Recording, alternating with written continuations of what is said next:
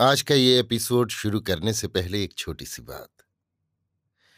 क्या आप भी अपना पॉडकास्ट बनाने की सोच रहे हैं? तो एंकर ट्राई कीजिए। ये पॉडकास्ट बनाने का सबसे आसान तरीका है। नंबर एक, ये फ्री है।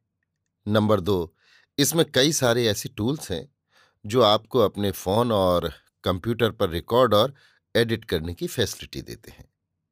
नंबर तीन आप अपने पॉडकास्ट को डिस्ट्रीब्यूट भी कर सकते हैं, जिससे इसे स्पॉटिफाई और दूसरे प्लेटफॉर्म पर सुना जा सके। तो डाउनलोड कीजिए फ्री एंकर ऐप या विज़िट कीजिए एंकर डॉट एफ़ पर अपना पॉडकास्ट स्टार्ट करने के लिए। ये तो थी एक छोटी सी जानकारी, और अब शुरू करते हैं एपिसोड का सिलसिला। तो आज के एपिसोड में लीजिए सुनिए सूर्यकांत त्रिपाठी निराला के लिखे उपन्यास, भीष्म का सप्तम परिच्छेद, भीष्म की सत्यनिष्ठा, मेरी यानी समीर गोस्वामी की आवाज़ में। पांडव और कौरवों में शांति स्थापना के उद्देश्य से इस बार भगवान वासुदेव कौरवों की सभा में गए। भीष्म ने उनका आदरपूर्वक स्वागत किया। श्री कृष्ण ने दुर्योधन को वैर का परिणाम अच्छी तरह समझाया। भाई का हक भाई को दे देना चाहिए। इस पर अनेक प्रकार के तर्क और युक्तियाँ दर्शाई। कुछ फटकारा भी। कहा, अगर संधि के प्रस्ताव में तुम राज़ी न होगे तो लोग कहेंगे कि तुमने नीचता की। ऐसा कार्य नीच जनोचित हुआ करता है। तुम्हें अपयश होगा। अगर तुम अपने हठ पर अड़े रहोगे तो क्षत्रिय वंश का लोप हो जाएगा। विधवाओं के हाहाकार से देश की श्री जाती रहेगी। घोर अनाचारों को प्रोत्साहन मिलेगा। शक्ति से रहित होकर देश स्वधर्म रक्षा से विमुख होगा। अगर पांडवों से तुम्हारी मैत्री हो जाएगी तो तुम्हारे संसर्ग दोष मिट जाएँगे। अभी तुम अपने आप को धोखा दे रहे हो। तुम चाहते हो कि कर्ण, शक्नि और दुशासन तुम्हारे राज्य का प्रबंध करें और तुम सुख के स्वप्न में मग्न रहो। यही तुम्हारी आत्मा को पतित कर रहा है। दूसरे, जिनका तुम्हें भरोसा है, वे पांडवों के सामने ठहर न सकेंगे। केवल इतना ही नहीं, तुम्हारी संपूर्ण सेना क्रुद्ध भीमसेन की ओर आँख उठाकर ताक भी न सकेगी। तुम्हारी संपूर्ण सेना और द्रोण, कर्ण, कृपाचार्य, अश्वस्थामा भूरिश्रवा सोमदत्त और जयद्रथ आदि अर्जुन के सामने फूंक से उड़ जाने वाले तिनके हैं। सुरासुर भी अर्जुन के विरुद्ध अस्त्र धारण नहीं कर सकते। श्रीकृष्ण की बातें समाप्त हो जाने पर भीष्म ने दुर्योधन को समझाया कि पांडवों को आधा राज्य दे देना चाहिए। द्रोण और कृपाचार्य ने भी भीष्म की बातों को दोहराया, पर दुर्योधन टस से मस न हुआ। श्री कृष्ण की अप्रिय बातों से कौरव नरेश महाराज दुर्योधन की देह में आग लग गई। शब्दों से उसकी ज्वाला निकलने लगी। कहा, केशव, हम लोग आपकी इज़्ज़त करते हैं। आपकी कभी भी शिकायत नहीं करते, लेकिन आप तो ऐसी बातें कहते हैं, जैसे पांडवों ही में से एक हों। क्या यही आपकी समदर्शिता है? आप पहले हमें समझाइए कि युधिष्ठिर जब जुए में राज्य हार गए, तब फिर उनका क्या हक रह गया जो बारंबार उसके लिए पैगाम आ रहा है? जब युधिष्ठिर जुए में हारे थे, तब क्या कोई और युधिष्ठिर थे? आप पांडवों के बाहुबल की तारीफ़ करते हैं, लेकिन आपको मालूम होगा कि अकेले पितामह भीष्म पांडवों की धज्जियाँ उड़ाने के लिए काफ़ी हैं। द्रोण और करण के मुकाबले में क्या कोई पांडव जरा भी ठहर सकता है? राज्य का लोभ वे छोड़ दें। राज्य मेरे पिता का है। पहले जो आधा राज्य हमने बांट दिया था, हमारी अज्ञता के कारण वैसा हो गया था। हम बालक थे, हमें बुद्धि नहीं थी। अब हम अपने पिता के राज्य का एक टुकड़ा भी न देंगे। ये कहकर क्रोध के मारे दुर्योधन सभा से उठकर चला गया। श्री कृष्ण का अपमान भीष्म से सहा न गया। उन्होंने दुर्योधन को बेतरह फटकारा। धृतराष्ट्र से दुर्योधन की धृष्टता का समाचार कहा। गांधारी को बुलाकर दुर्योधन को दंड देने की धृतराष्ट्र ने आज्ञा दी। इससे दुर्योधन लज्जित हो गया। उसने अपने मित्रों को बुलाकर परामर्श किया कि कृष्ण को कैद कर लिया जाए। अगर कृष्ण को हम लोग यहाँ बाँध लेंगे तो पांडव मणिविहीन सर्प की तरह निस्तेज हो जाएँगे। इसलिए राजा धृतराष्ट्र भी चाहे बकते रहें, पर हम लोग कृष्ण को ज़रूर कैद करें। दैवयोग से दुर्योधन का अभिप्राय सात्विकी को मालूम हो गया। उसने कृतवर्मा को अपनी सेना सुसज्जित करने की आज्ञा दी और खुद श्रीकृष्ण को खबर देने के लिए चला। सभा में खलबली मच गई। भीष्म, द्रोण, धृतराष्ट्र सबको दुर्योधन की नीचता मालूम हो गई। श्रीकृष्ण मुस्कुराने लगे। विदुर श्रीकृष्ण की अतीत कीर्ति का गुणगान करने लगे। धृतराष्ट्र की इच्छा हुई कि श्रीकृष्ण के विराट रूप का दर्शन करें। श्री कृष्ण ने उन्हें दिव्य दृष्टि देकर उनकी लालसा पूरी की और सभा से निकलकर विदुर के यहाँ आश्रय लिया। फिर दुर्योधन के यहाँ जल ग्रहण भी नहीं किया। श्रीकृष्ण लौट आए। निश्चय हुआ कि अब युद्ध अनिवार्य है। दोनों ओर से तैयारियाँ होने लगीं। दुर्योधन ने भीष्म को सेनापति बनाया। उसे दृढ़ विश्वास था कि पितामह के सामने संसार की कोई शक्ति नहीं खड़ी रह सकती। उनका अमित विक्रम संसार प्रसिद्ध है। भीष्म और द्रोण दोनों यदि धनुर्धारण करेंगे तो पांडवों की फिर एक न चलेगी। दुर्योधन ने भीष्म से कहा, पितामह, मुझे दोनों पक्ष के रथियों और महारथियों के नाम लेकर बतलाइए, कौन रथी है, कौन महारथी? भीष्म बोले, दुर्योधन, दोनों दलों में हज़ारों की संख्या में रथी और महारथी मौजूद हैं। तुम सौ भाई रथी हो, तुम सेना के अग्रभाग में रहना, तुम्हारे वीर भाइयों को पांचालों के साथ लड़ना है। मुझे विश्वास है कि ये उन्हें मारेंगे। मैं तुम्हारे सेनापति का पद ग्रहण करता हूँ। पांडवों को मैं युद्ध में कुछ नहीं समझता हूँ।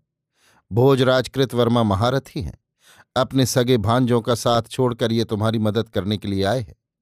वासुदेव से ये सदा स्पर्धा भाव रखते हैं। निसंदेह ये शत्रुओं की बहुत बड़ी क्षति करेंगे। तुम्हारे मित्र भूरी श्रवा और सोमदत्त भी महारथी हैं। ये भूखे शेर की तरह तुम्हारी शत्रु सेना पर टूट पड़ेंगे।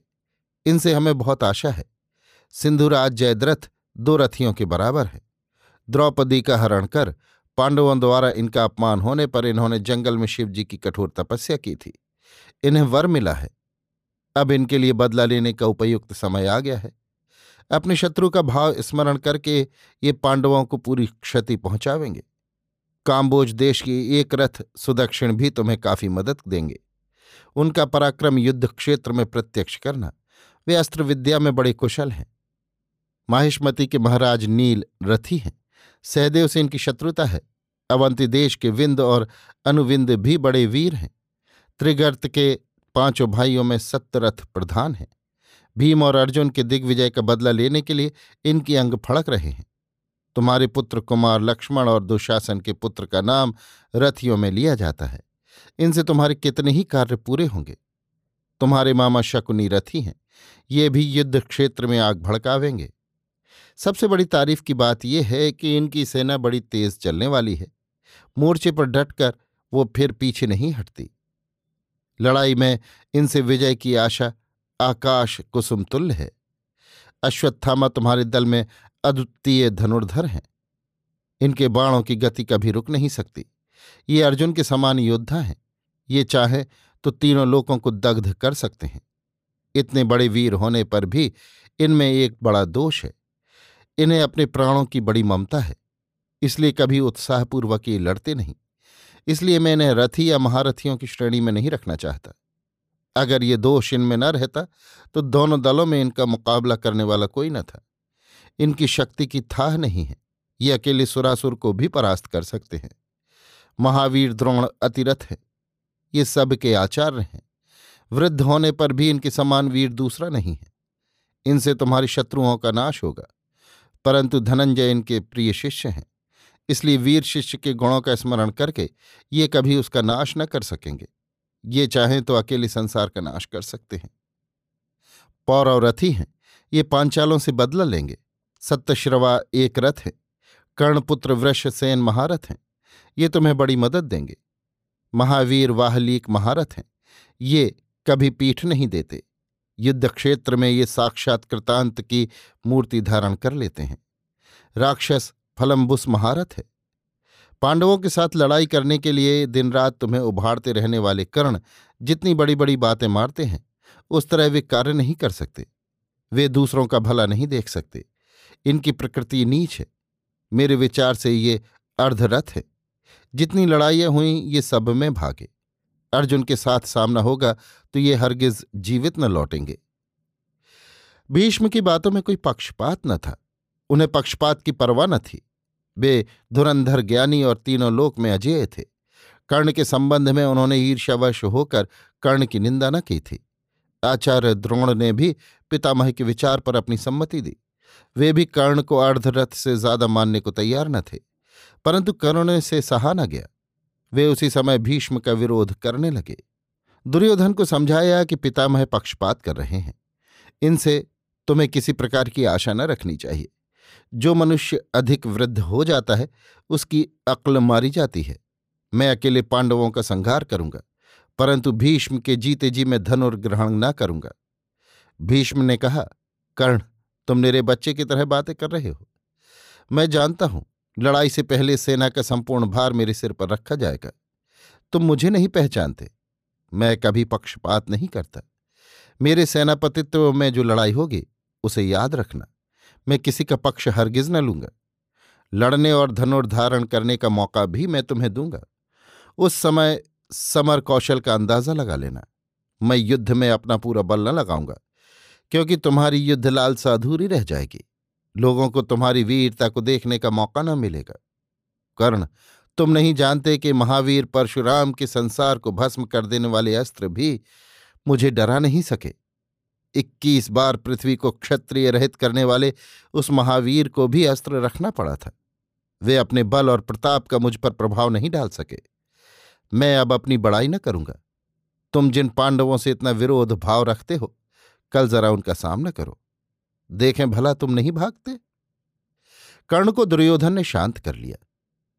भीष्म अब पांडवों के रथियों और महारथियों की संख्या बतलाने लगे। कहा, युधिष्ठिर, रथी हैं। भीम अकेले आठ रथियों के बराबर है। उन्हें दस हज़ार हाथियों का बल है। नकुल और सहदेव रथी हैं। दोनों पक्षों में अर्जुन के समान वीर और रथी कोई नहीं है। अब की तो बात ही क्या? पहले भी उनके समान सुरों, असुरों, नागों और यक्ष रक्ष दानवों में कोई वीर नहीं हुआ। भविष्य में भी न होगा। अर्जुन को सहायता भी बहुत मिली है। वीरत्व के सभी साधन एकत्र हो गए हैं। गांडीव, अश्व, कवच, अक्षय, तूणीर, देवताओं के दिव्य अस्त्र, भगवान भूतनाथ का पाशुपत, वासुदेव और ध्वजा पर साक्षात महावीर पवन नंदन द्रौपदी के पाँचों पुत्र महारथ हैं। महावीर अभिमन्यु अर्जुन और वासुदेव की तरह बलवान हैं। इनकी वीरता की शतमुखों से भी प्रशंसा नहीं हो सकती। पिता और पितृव्यों के कष्टों का स्मरण करके ये युद्ध में अपूर्व पराक्रम प्रकट करेंगे। इन्हें बालक मात्र न समझ लेना। इनसे सदा होशियार रहना। महावीर सात्य की रथी है। वृष्णि वंशियों में ये सबसे बढ़े चढ़े हैं और समर क्षेत्र में क्रोध रहित होकर लड़ते हैं। महावीर, द्रुपद और विराट महारथी हैं। पांचाल पुत्र शिखंडी रथियों का नायक है। द्रोण के शिष्य धृष्टद्युम्न महारथी हैं प्रलय के समय भगवान शंकर जिस तरह सृष्टि का संहार करते हैं, ये उसी तरह तुम्हारी सेना का संहार करेंगे। महाराज क्षत्रदेव, सत्यजीत, अज, भोज, चेकितान, सत्यधृति, ये सब रथी हैं। क्षुधित शार्दूल की तरह ये तुम्हारी सेना पर आक्रमण करेंगे। लेकिन चिंता न करो, मैं सोमक और पांचालों को अवश्य मारूँगा। अभी आप सुन रहे थे सूर्यकांत त्रिपाठी निराला के लिखे उपन्यास, भीष्म का सप्तम परिच्छेद, भीष्म की सत्यनिष्ठा, मेरी यानी समीर गोस्वामी की आवाज़ में।